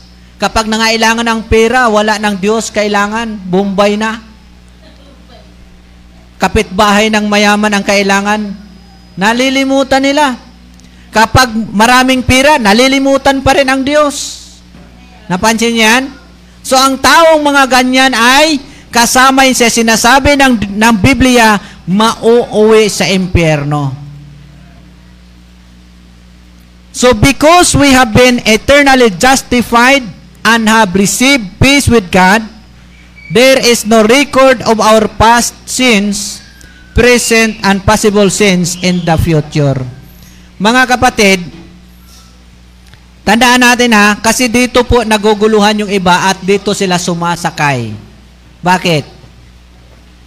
Kapag ikaw po, mga kapatid, ay justified, eternally justified, at nakatanggap ka na ng kapayapaan ng Diyos, wala na po yung kasalanan mo. Oh? Because we have been eternally justified and have received peace with God, there is no record of our past sins, present, present sins, and possible sins in the future.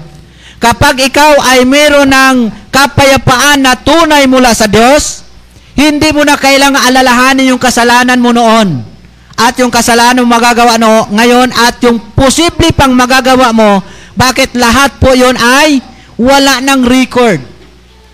Ang problema lang kung talagang wala kang kapayapaan mula sa Diyos. Amen? So they all have been cleansed through the precious blood of the Lord Jesus Christ. Lahat ng kasalanan na nakaraan lahat ng kasalanan na nagagawa at yung mga kasalanan na magagawa pa lang, mga kapatid, ay nilinis na po yon ng dugo ni Kristo. Amen? Pailawin nyo na lang dyan, nandyan, para lumiwanag ng konti. Yan. So, at least eh, naulan na na makikinabang naman yung ano, yung mga mag, magsasaka. Sige, tuloy tayo. So, lagi nating tandaan, kapag tayo po ay may kapayapaan, lahat ng kasalanan natin, dapat wag na nating isipin pa. Amen? Kasi bayad na yun. Kaya ako talagay ako talagay nagpe-pray sa Panginoon na tama yung isang post sa Facebook, huwag kayong magmalinis dahil parihas tayong may iba't ibang klasing dungis. Di ba? Yung iba kasi, kala mo, napakalinis. Eh, anong sabi ng Bible? Lahat po tayo may may kasalanan. Ano sabi? Lahat ay may kasalanan. Sabi ng Bible, walang matuwid, wala kahit isa. Amen? Kaya kung kayo man mga kapatid, may mga kakilalang, grabe ka, makasalanan yan, grabing nagawang mali. Ew, sabi ng Diyos, huwag tayong mag-judge. Amen? Kasi yung kanilang nagawang kamalian, kapag niloob ng Panginoon, magagamit yon pampayo sa mga darating na henerasyon. Kaya mahirap baga magpayo kapag wala ka masyadong experience. Di ba? Halimbawa, ikaw ay binata or dalaga, nakakailang baga magpayo ka sa may mga asawa. Paano mong payuhan yon na hindi ka nga dumaan sa pag mag-asawa, papayuhan mo yung nagkaaway na asawa. Amen?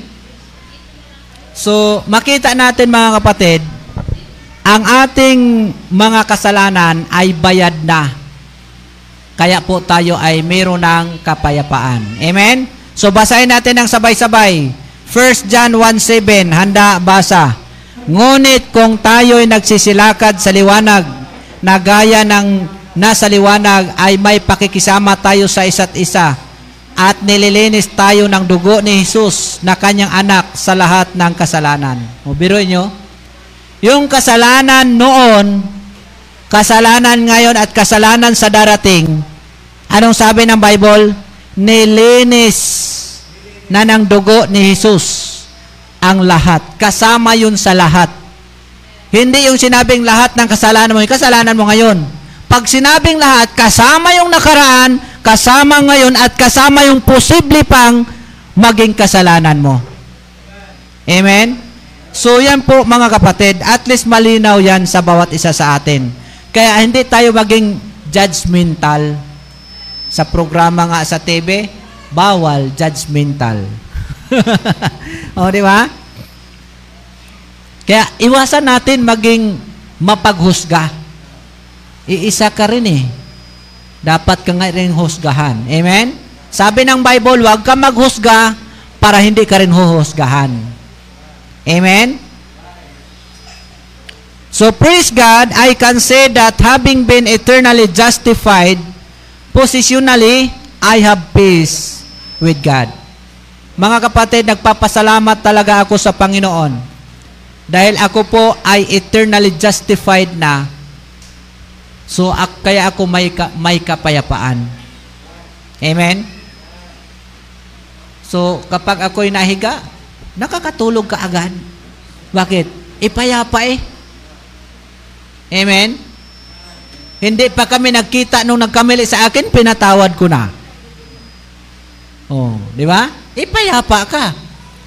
Eh, samantalang kung hindi ka marunong magpatawad, pagkatulog mo, ang puot mo nandun, magkita lang kami niyan. oh, di ba? Hindi ka makakatulog. Amen? Yan. Kaya, salamat at tayo po ay eternally justified na.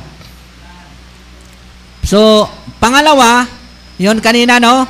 Ah, ating pinag-aralan, yung justify, ah, judicial gift of peace.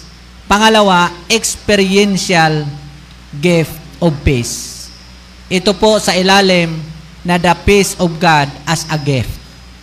So, the peace of God as a gift. Number one, judicial gift of peace. Number two, experiential gift of peace. Ano po ito? There is not only peace with God, but on also the peace of God. Oh? Kas kapayapaan sa Diyos at kapayapaan ng Diyos. Pag-aralan natin yan. Anong pagkakaiba? Sa Philippians chapter 4 verse 7, ang kapayapaan ng Diyos na di masayod ng pag-iisip ay mag-iingat ng inyong mga puso at ng inyong mga pag-iisip kay Kristo Jesus. Because we have peace with God, we can experience the peace of God. Dahil po meron tayong kapayapaan sa Diyos, ay ma-experiencehan natin ang kapayapaan ng Diyos. When you think about peace with God, you think of something that is a fact or standing of our life before God. pag sinabing kapayapaan sa Diyos, maiisip mo kaagad yung katotohanan na yung katayuan mo, katayuan ng buhay mo sa harap ng Diyos. So, kung maisip mo yung katayuan ng buhay mo sa harap ng Diyos, ang tawag dyan, peace with God. Yung makita mo yung katayuan mo sa harap ng Diyos, peace with God yan. When you think of peace of God, yung kapayapaan ng Diyos, you think of something that is a force or our state in our daily life. Nagpansin nyo yung pagkakaiba? Yung kapayapaan sa Diyos ay yung yung pong iyong makita mo yung katayuan sa harap ng Diyos. Yung kapayapaan ng Diyos ay yung pong iyong pamumuhay sa araw-araw na payapa ka. Nakuha natin? The peace of God as an inwardly daily experience of quietness, restfulness, and calmness. Yan po, yung na-experiensyahan ng ating buhay araw-araw. Yan po ang tawag na kapayapaan ng Diyos. So the peace of God is not just something we find. Yung kapayapaan ng Diyos ay hindi lang po yung nakikita natin, natatagpuan. It also something we feel. Nararamdaman po natin ang kapayapaan ng Diyos. Yung kapayapaan sa Diyos, yung po yung katayuan mo, payapa ka. Huh? Ang buhay mo payapa sa harap ng Diyos. Itong ka, kapayapaan ng Diyos, ito yung nararamdaman mo na ikaw ay ikaw ay talagang ang sarap ng pakiramdam na ikaw ay walang alalahanin. Pag nagkulang ka ng pira, hindi ka nag-aalala. Bakit? Ang sarap meron kang peace of God. Amen? Yan po yun pagkaiba. Peace of God at saka peace with God. So the peace of God is that which we experience in difficult and distressing times of life that fills our heart with a quietness, restfulness, and calmness. So, ibig sabihin, ito po yung na-experience natin na mayroong darating na kahirapan, ka, ika nga, kaba, ka, ik, alalahanin sa buhay. Pero ito po yung nagpupuno sa atin. Hindi tayo natatakot. Kalmado lang. Amen? Bakit? Sapagat meron tayong peace of God. Kaya nga sabi ni Jesus sa John 14:27, basahin natin ng sabay-sabay. Handa, basa. Ang kapayapaan ay iniiwan ko sa inyo, ang aking kapayapaan ay binibigay ko sa inyo. Hindi gaya na ibinigay ng sanlibutan, ang ibinibigay ko sa inyo, huwag magalumihanan ang inyong puso ni matakot man. Amen? Kaya nga mga kapatid, sabi ni Kristo, ang aking kapayapaan iiwan ko sa inyo, ibibigay ko sa inyo. At ang aking kapayapaan, hindi gaya ng kapayapaan ng sanlibutan na ibinibigay, kundi yung akin ay iba, totoong kapayapaan. Kaya sabi ni Kristo, huwag kayong magulumihanan ni matakot man. So yung ibang takot, mga kapatid, walang kapayapaan sa buhay, ito po yung walang Kristo sa buhay. Kaya dapat kung ikaw ay wala pang Kristo, dapat tanggapin mo na si Kristo bilang yung Diyos at tagapagligtas. Amen? So it is a peace that the Lord gives us that quiets and calms our trouble and fearful hearts. So pangalawa, so yan po ang peace as a gift.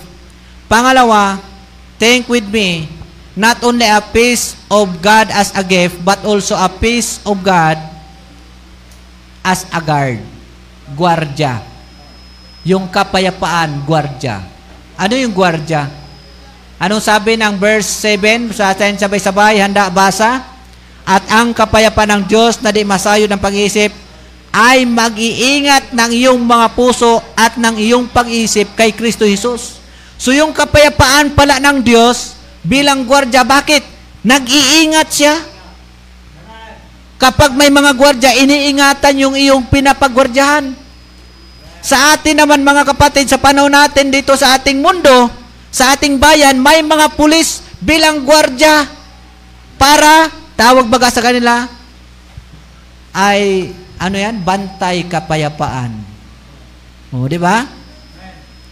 Yun yun. Ibig sabihin, ang kapayapaan ay bilang din yan po sa ating tinatawag na gwardya, nagbabantay, nag-iingat. Amen? So I draw your attention to the word keep. Yung keep bilang pagbantay. So, the word means to mount guard. Di ba? Pag sabi baga, please keep this Bible. Anong ano ibig sabihin 'yon? Babantayan mo, iingatan mo. Amen? So, ibig sabihin, pag sinabing keep, to mount guard, it is descriptive of a sentinel or garrison of soldiers that are on watch or patrol. So, para silang na, nag-iikot, nagpapatrol, nagbabantay sila, nag-iingat. So, kapag meron pa, di ba, minsan baga sa isang lugar, oh, napunta ako sa isang lugar ng Cavite, medyo gabi na eh, may ano baga, mayroong curfew. Sabi ko, okay dito ah, payapa. Tapos may nagrurundang pulis. Tiwala ka. Bakit? Eh mayroon pong kapayapaan dahil may pulis nag-iikot. Naunawaan natin? Kaya nga mayroon tinatawag ang PNP na police visibility para ma mabantayan talaga, masigurado nila yung kapayapaan. Amen? So when we think of the peace of God, we think of which guards our hearts. Nababantayan po yung ating puso kapag may payap, kapayapaan tayo. Kaya yung iba baga, madaling ma-stroke. Yung iba madaling matamaan yung, anong tawag niyan? Maatake. Walang kapayapaan sa buhay. Amen? Dapat may payapa ang buhay natin. May, may Diyos tayo dapat. Kaya ilan lang baga sa Kristiyano na stroke, na atake. Bakit? Payapo ang buhay ng Kristiyano eh. Amen? So notice how the peace of God described by our text. So titingnan natin, ano bang tinatawag na peace of God? Oh, as a guard. Una, how amazing the peace we find. Sa verse 7, pass it all understanding. Sabi nga ng Bible, ang kapayapaan ng Diyos na di masayod ng pag-iisip. Ibig sabihin, ito'y amazing. Amen? How amazing the peace we find. Kababalaghan, naa-amaze tayo. Bakit? Sapagkat ito po ay di masayod ng pag-iisip. The peace of God, we can, huh? The peace of God one can find in the most distressing times of life passes all power of comprehension. Ang ganda. Amen? It surpasses all human reason. Its power and ability to relieve anxiety goes beyond understanding. Alam niyo po, ako'y natutuwa sa kwento ni, ano, ni Daniel. Alam niyo po si Daniel, yung inihagis sa sa mga layon, meron siyang kapayapaan. Hindi siya natakot, tulog pa siya. Tingnan niyo. The story of him being thrown in the den of lions, yung itinapon si Daniel sa sa mga leon, is one of the most familiar stories in the Bible. Darius the king paced the floor all night long wringing his hands. But Daniel snuggled up between the lions and angels and no doubt enjoyed one of the best night's sleep he had in a long time. Dahil may, may kapayapaan si Daniel, bagamat inihagis siya doon sa mga leon, nagkaroon pa siya ng kapayapaan. Siguro, yun ang pinakamagandang tulog niya. No? Wala siyang katakot-takot. So the king in safety was troubled, but Daniel in danger had not one fear or worry. Yung hari, nababagabag siya no itinapon si Daniel. Ano na kayo nangyari doon? o, di ba? Pero si Daniel, anong, dahil siya ay may kapayapaan, bagamat siya yung nandun sa uh, ika nga kahirapan, kaka, nakakatakot na sitwasyon, pero alam niyo po, wala pong worry, walang takot si Daniel. Amen? Alam niya kasi, ang Diyos na tunay na kanyang pinaglilingkuran ay lagi siyang tutulungan.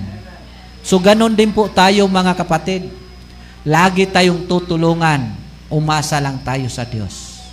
Anong sabi ng ah, Isaiah 41.10? Huwag matakot sapagkat ako'y sumasa iyo. Huwag man lupaypay sapagkat ako iyong Diyos. Aking palalakasin ka. Oo. Aking tutulungan ka. Oo. Aking aalalayan ka ng kanang kamay ng aking katwiran. So, anong sabi ng Diyos? Huwag matakot. Huwag man lupaypay. Basta meron tayong kapayapaan, hindi tayo dapat matakot. Amen? So, sana po mga kapatid, meron tayo nito para tayo po ay ah, payapa. Ang tanong, how do you explain that? It goes beyond all understanding. But, that is how things are when we experience the peace of God. Furthermore, we see the assuring the peace we feel. Oh. The, how assuring the peace we feel. Sabi nga, oh, sa verse 7 tells us that the peace of God will keep our hearts and minds through Jesus Christ. No? Mag-iingat ng inyong mga puso at ng inyong mga pag-iisip. The peace of God affects how we feel or think. Totoo ba ka?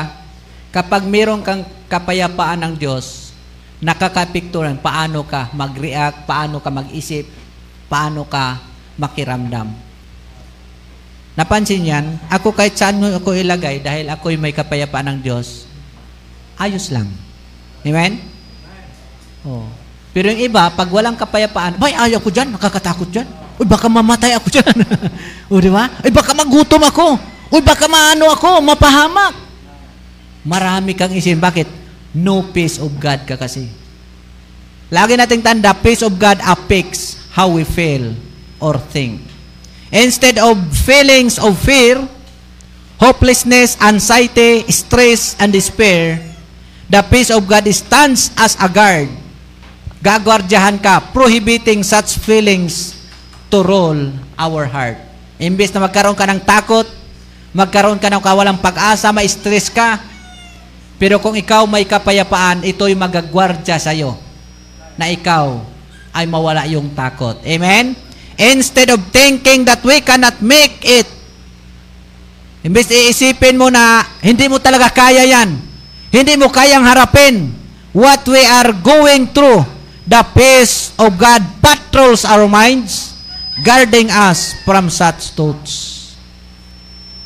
Napansin nyo? Kaya bakit kaya tayo nagpatuloy sa City Vault? Dahil alam natin, tayo, ako payapa ang isip ko, tutulungan tayo ng Panginoon. Sabi ko nga sa isang kausap ko doon sa Binyan, bakit ang tapang mo naman gawin yan? Sabi ko, alam ko, ang Diyos kakampi natin. Pag nagbigay ka, 10% yan sa Diyos. Siguro naman, hindi tayo pabayaan ng Panginoon. Amen? So, meron kang peace of God. Ito po yung magwardya, magpatrol sa iyong isip. Huwag ka matakot. Ako'y suma sa iyo. Amen? Huwag ka manupaypay. Aking kang palalakasin sa pamagitan ng aking banal na salita. Amen? So it is the guard, it is, it is, ah, ito po yung magagwardya sa iyo.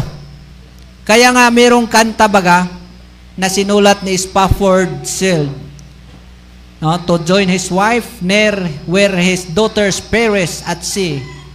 He penned the words, When peace like a river standeth my way, when sorrows like a be- sea billows roll, whatever my light, my light, thou hast taught me to say, it is well, it is well with my soul.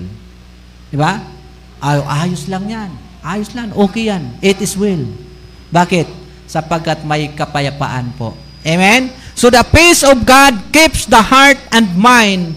It is an experience in the heart that says all is well.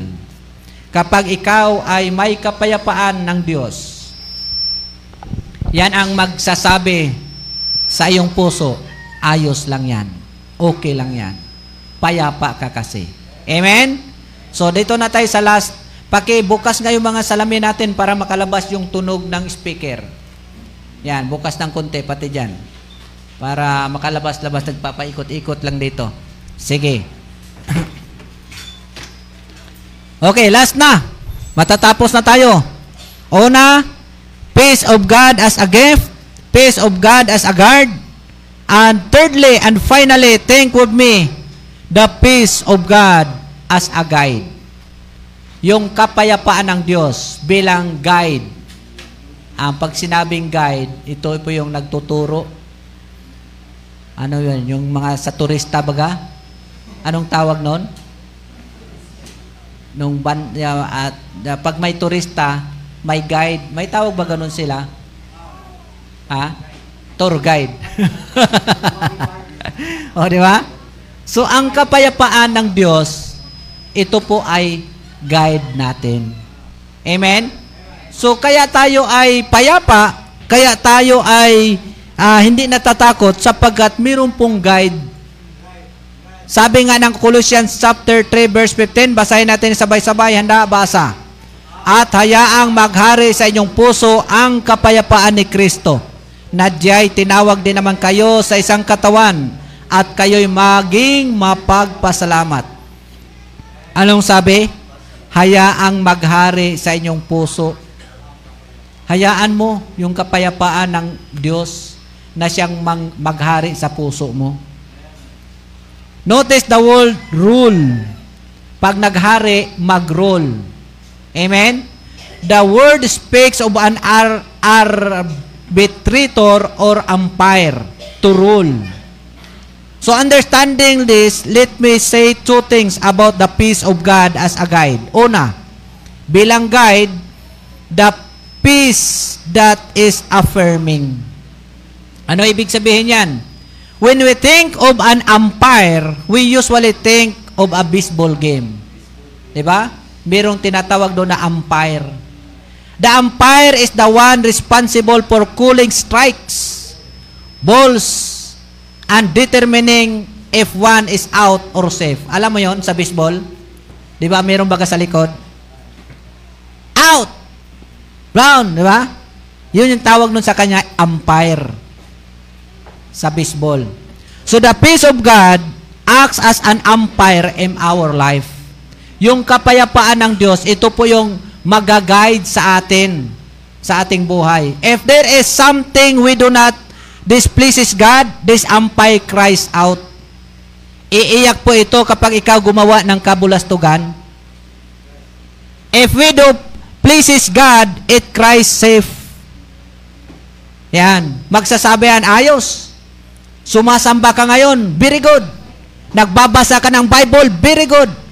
Nananalangin ka bago matulog, very good. Nananalangin ka pagkatapos magising ka sa umaga, very good. Yan yung nagsasabi, nagpipray ka bago kumain, very good. Yung umpire, yung kapayapaan. Amen? So the peace of God acts like an umpire in our life. It tells us what is right and wrong. Kaya, kapag ikaw may kapayapaan sa buhay mo, nalalaman mo kaagad, mali itong gagawin ko, ayaw kong gawin to. Amen? Ito yung nagsasabi, naiintindihan mo kung mali or tama ang gagawin mo. Dahil meron kang kapayapaan. Pero kung magulo ang buhay mo, hataw ka ng hataw, ayun, mas lalo kang lumubog. Amen? Ang gulo-gulo na ng buhay ko. Sige, Mangutang na ako.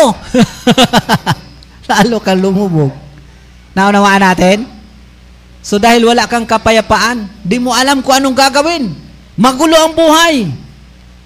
Mas lalong nagkagulo-gulo. Kaya nga anong turo baga tayo mga Kristiyano tinuturuan kapag mainit ang ulo mo, huwag kang magdesisyon. Amen? Tinuturo sa atin yan. Kapag magulo ang buhay mo, mag-pray ka muna sa Panginoon. Humingi ka ng kaalaman, humingi ka ng katalinuhan, humingi ka ng tulong sa Panginoon. Amen? Eh, dahil wala kang kapayapaan, pagdating sa gulo ng buhay, lalayas na ako. o, di ba? eh mas lalong gumulo. Naunawa natin? So the peace of God acts like an umpire in our life. It tells what is right and wrong. It tells us if we are we, we are doing pleases God or not. It will affirm what is right and what is wrong. Explain natin mga kapatid. The peace of God will only fill our hearts when what we are doing is right. Ito po yung kapayapaan ng Diyos, mapupuno ang puso mo kapag ikaw ay gumagawa ng tama. We cannot expect God's peace to fill our hearts when there is sin in our heart or when we are doing wrong. Kaya nga baga gumawa ka ng mali, parang ano ka, parang balisa, parang di mo alam kung anong gagawin. Kasi hindi po napupuno ang puso mo. Pero kung tama ang gagawin mo, excited. Amen? Ako, excited akong umuwi dito kahapon. Bit-bit ko yung cellphone. Samsung A32. Excited ako. Eh, tama itong gagawin ko. Regaliwan ko yung asawa ko. Nagre-reklamo sa cellphone niya. Laging lubat. o, di ba? Oh, nakita naman Samsung, ah, mamahalin yan ah. o, di ba? So, ito pong tinatawag na peace of God, ito po'y magsasabi sa atin na tama ang ating ginagawa o mali. Kapag nakagawa ka ng tama, matutuwa ito. Kapag nakagawa ka ng mali, parang may kulang sa puso mo. Parang may angaw. Ano kaya parang may ano eh, parang kulang. Dahil nakagawa ka ng mali, hindi pa namin alam anong nagawa mo, ikaw nakaalam noon. Kung itago mo yun sa amin, talagang hindi namin malalaman. Kaya may mga taong makasalanan naman pero ayos tingnan natin. Pero may kaguluhan sa kanya. Amen? Tayo, tingin tayo, ay ayos, magaling magtago eh. Pero sa kanya, ang gulo-gulo ng buhay niya. Walang kapayapaan. Bakit? Di niya alam paano itago. Amen? Kaya ako talaga yung natutuwa doon sa post. Huwag kayong magmalinis. Pari-parihas tayong may iba't ibang klaseng dungis. Amen? O, yung mga nakikinig sa radyo, nakaka-relate man yan sila. Totoo ba gayan? So, a good test to apply to certain things in life is whether or not it interrupts the peace of God in our heart. If we do not have peace of God, kung wala tayong kapayapaan ng Diyos, we can come to the conclusion that it is wrong. If we have God's peace in our hearts, kapag meron tayong kapayapaan sa puso natin, we can come to the conclusion that what we are doing does not displease God. The peace of God will never affirm that which is a clear violation of His Word. But on the other hand, the peace of God will affirm in our hearts what is according to God's Word and God's will. So furthermore, notice that this is a peace that is allowed. Yung kapayapaan ng Diyos, ito po yung kapayapaan na inaalaw. Notice carefully mga kapatid sa Colossians chapter 3 verse 15. Anong sabi? Let the peace of God rule in your heart. Pag sinabing let, parang inaalaw ka na ang kapayapaan ng Diyos siyang mangunguna sa puso mo. Amen? So let sabi niya, at hayaang maghari sa iyong puso ang kapayapaan ni Kristo. So as believers, bilang mga mananampalataya, mga kapatid, we must allow peace of God to act as an umpire in our hearts. Bilang mananampalataya, hayaan talaga natin ang kapayapaan ng Diyos na siyang manguna sa ating buhay. Siyang mag-control. Amen? When the peace of God cries out, we are to correct our behavior. Kapag umiiyak yung kapayapaan ng Diyos, itama natin ating mga ugali. Amen? When it cries, strike, we are not to kick dirt on the umpire and argue with it. So we are to submit to the role of God, o peace of God in our hearts. We are to allow nothing to interrupt God's peace. Huwag po ha nating hayaan na ma-interrupt ang kapayapaan ng Diyos. But, we have to allow the peace of God to continually rule in our hearts. So sa ating bilang pagtatapos mga kapatid, let me close by explaining how this gift of peace can serve as a guard and guide in our life. Paano po? Once again, balikan natin yung Philippians chapter 4 verse 6. Basahin natin. Handa, basa. Huwag kayong mga balisa sa anumang bagay, kundi sa lahat ng mga bagay, sa pamagitan ng panalangin at daing na may kapagpapasalamat, ay ipakilala ninyo ang inyong mga kahilingan sa Diyos. So, since peace comes from God, yamang ang kapayapaan ay nagmumula sa Diyos, we must go to God for peace. Amen? Pumunta tayo. Ah, doon tayo sa Panginoon para sa kapayapaan. How do we go to God to receive His peace? Paano po nat paano tayo makatanggap ng kapayapaan mula sa Diyos? First, we go to God with adoration. Para magkaroon ka ng kapayapaan, magkaroon ka po, mga kapatid, ng kahilingan sa Panginoon. Amen? We are told not to worry about anything, but to pray about everything. Sabi baga, huwag kayong mabalisa sa anumang bagay, kundi kayo'y manalangin, ipanalangin nyo ang lahat ng mga bagay. So the word prayer that is used speaks of an attitude of worship. Yung pag-uugali natin sa pagsamba sa Diyos. Pangalawa, we to we to go to God with appreciation. Lalapit tayo sa Panginoon, i-appreciate natin siya ang Panginoon, ang bait mo naman sa akin. May bago akong cellphone, Samsung pa. Panginoon, ang bait mo sa akin. Yayaman na ako sa 2 years. Naunahan nyo? Ang bait nyo, Panginoon. Tagal-tagal ko na nag-pray. Ngayon, pinaalam mo na sa akin. Ito, dumadating araw-araw. Yayaman na ako sa loob ng dalawang taon. Milyonaryo na. We have to appreciate God. Amen? Salamat, Panginoon. Ipag-pray nyo po ang inyong pastor. Salamat, Panginoon. Ipag-pray nyo kasi alam nyo po mga kapatid, number one target talaga ako ni Satanas. Amen? Kaya panalangin nyo. Alam nyo po, ako'y natutuwa. Alam nyo, kapatid, sabi niya, alam nyo, kapatid, pinagpipray ka namin mag-ina, mag-asawa. Sabi doon, sabi niyan. Mga mayaman pati yun. Dalawang sasakyan sa harap. Tayo ko, mayaman ito, ako may kinta ba? Tapos, parang nababalisa sila. Anong ihahanda ko? Darating yung presidente ng City Mall. ano ba, pwede na ba yung lechon manok? Pwede na ba yung, yung ano, yung sinigang? Pwede na ba yon?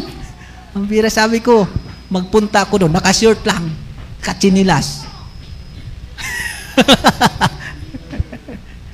Pero hindi pa rin sila ma matigil sa katatawag. Bishop, Bishop hanggang ngayon. Kanina nag-text, Bishop, pinagpipray ka namin. Alam niyo po mga kapatid, natutuwa tayo sa mga ganyang bagay. Amen? Kaya request ko po sa inyo, we have to appreciate God at ipagpasalamat nyo na dumating ang City Vault at ipag-pray nyo. Amen? Number one target ni Satanas ngayon yung oh, si Bradwin, si, si Missionary Baptist, si City Vault. Sisirain ni Satanas yan. Kaya ipag-pray natin. Hindi ho yan masisira ni Satanas kapag sama-sama tayong manalangin sa Diyos. Amen? So we are must approach God with the spirit of thanksgiving. Hindi lang natin siya ipagpasalama, ay i-appreciate, pasalamatan pa natin ang Panginoon. Amen? At pangatlo, last na ito, we are to go to God with asking. Hihingi tayo, Panginoon, gabayan niyo po yung City Vault. Kasi pag hindi mo ginabayan, maun siya may yung aking pagiging milyonaryo.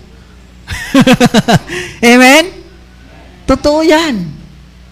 Alam niyo po, ako'y natutuwa pagpunta ng binyan. Sabi niya, Alam mo, Bishop, yung dalawang kutsi niyan, mawawala na yung isa niyan. Ibibinta ko. Yung isang ito, iiso dyan dito, papalitan ng Fortuner. Oh, di ba? Sabi ko, ipag-pray mo yan. Ay, grabing prayer namin. Lagi kang kasama. Sabi ko, salamat naman. Amen?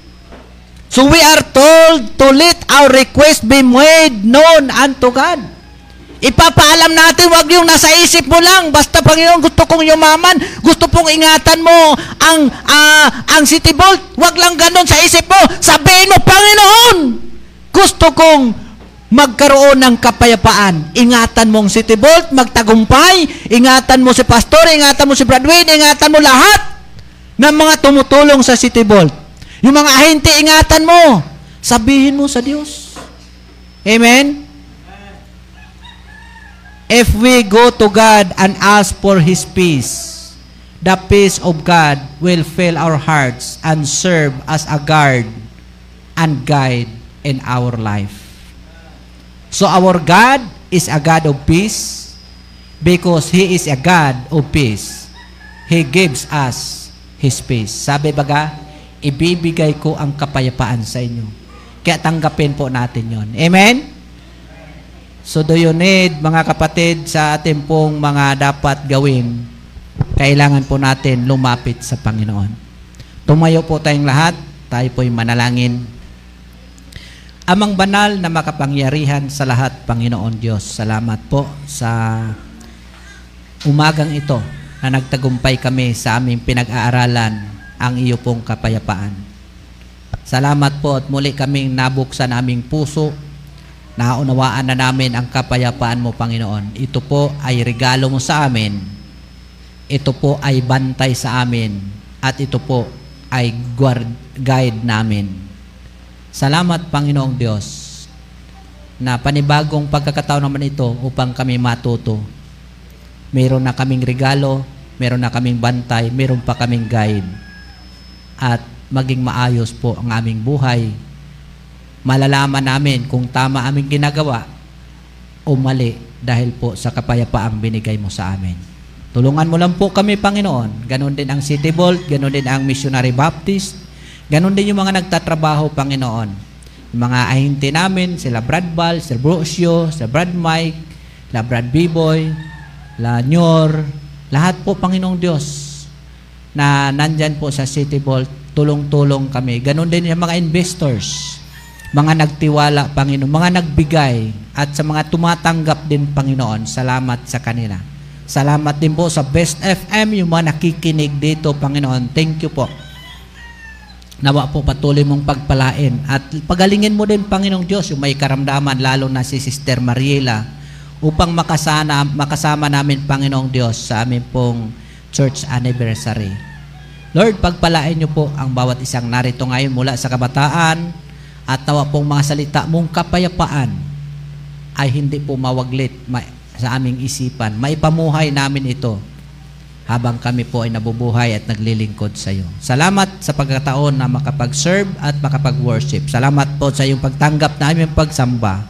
Lahat na ito, Panginoon, aming dalangin. Kalakip ng pagtitiwalang iingatan mo na naman kami sa loob ng isang linggo.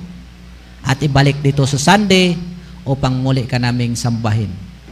Salamat ang napakarami, Panginoong Diyos. Lahat na ito hiling ko po sa pangalan ng Panginoong Heso Kristo.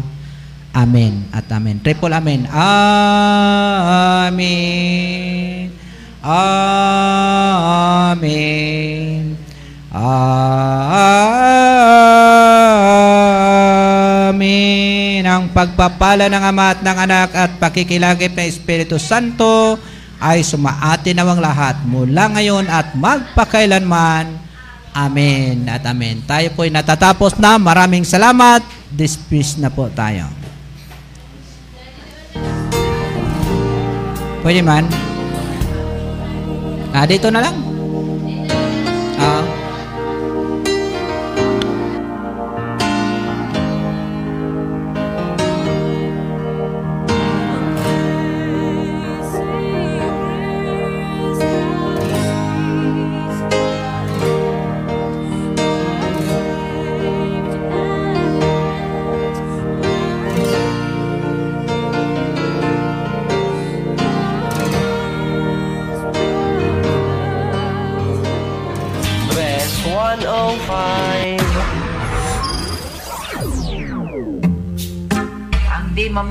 Ang di maminaw sa Base 105 FM, batig na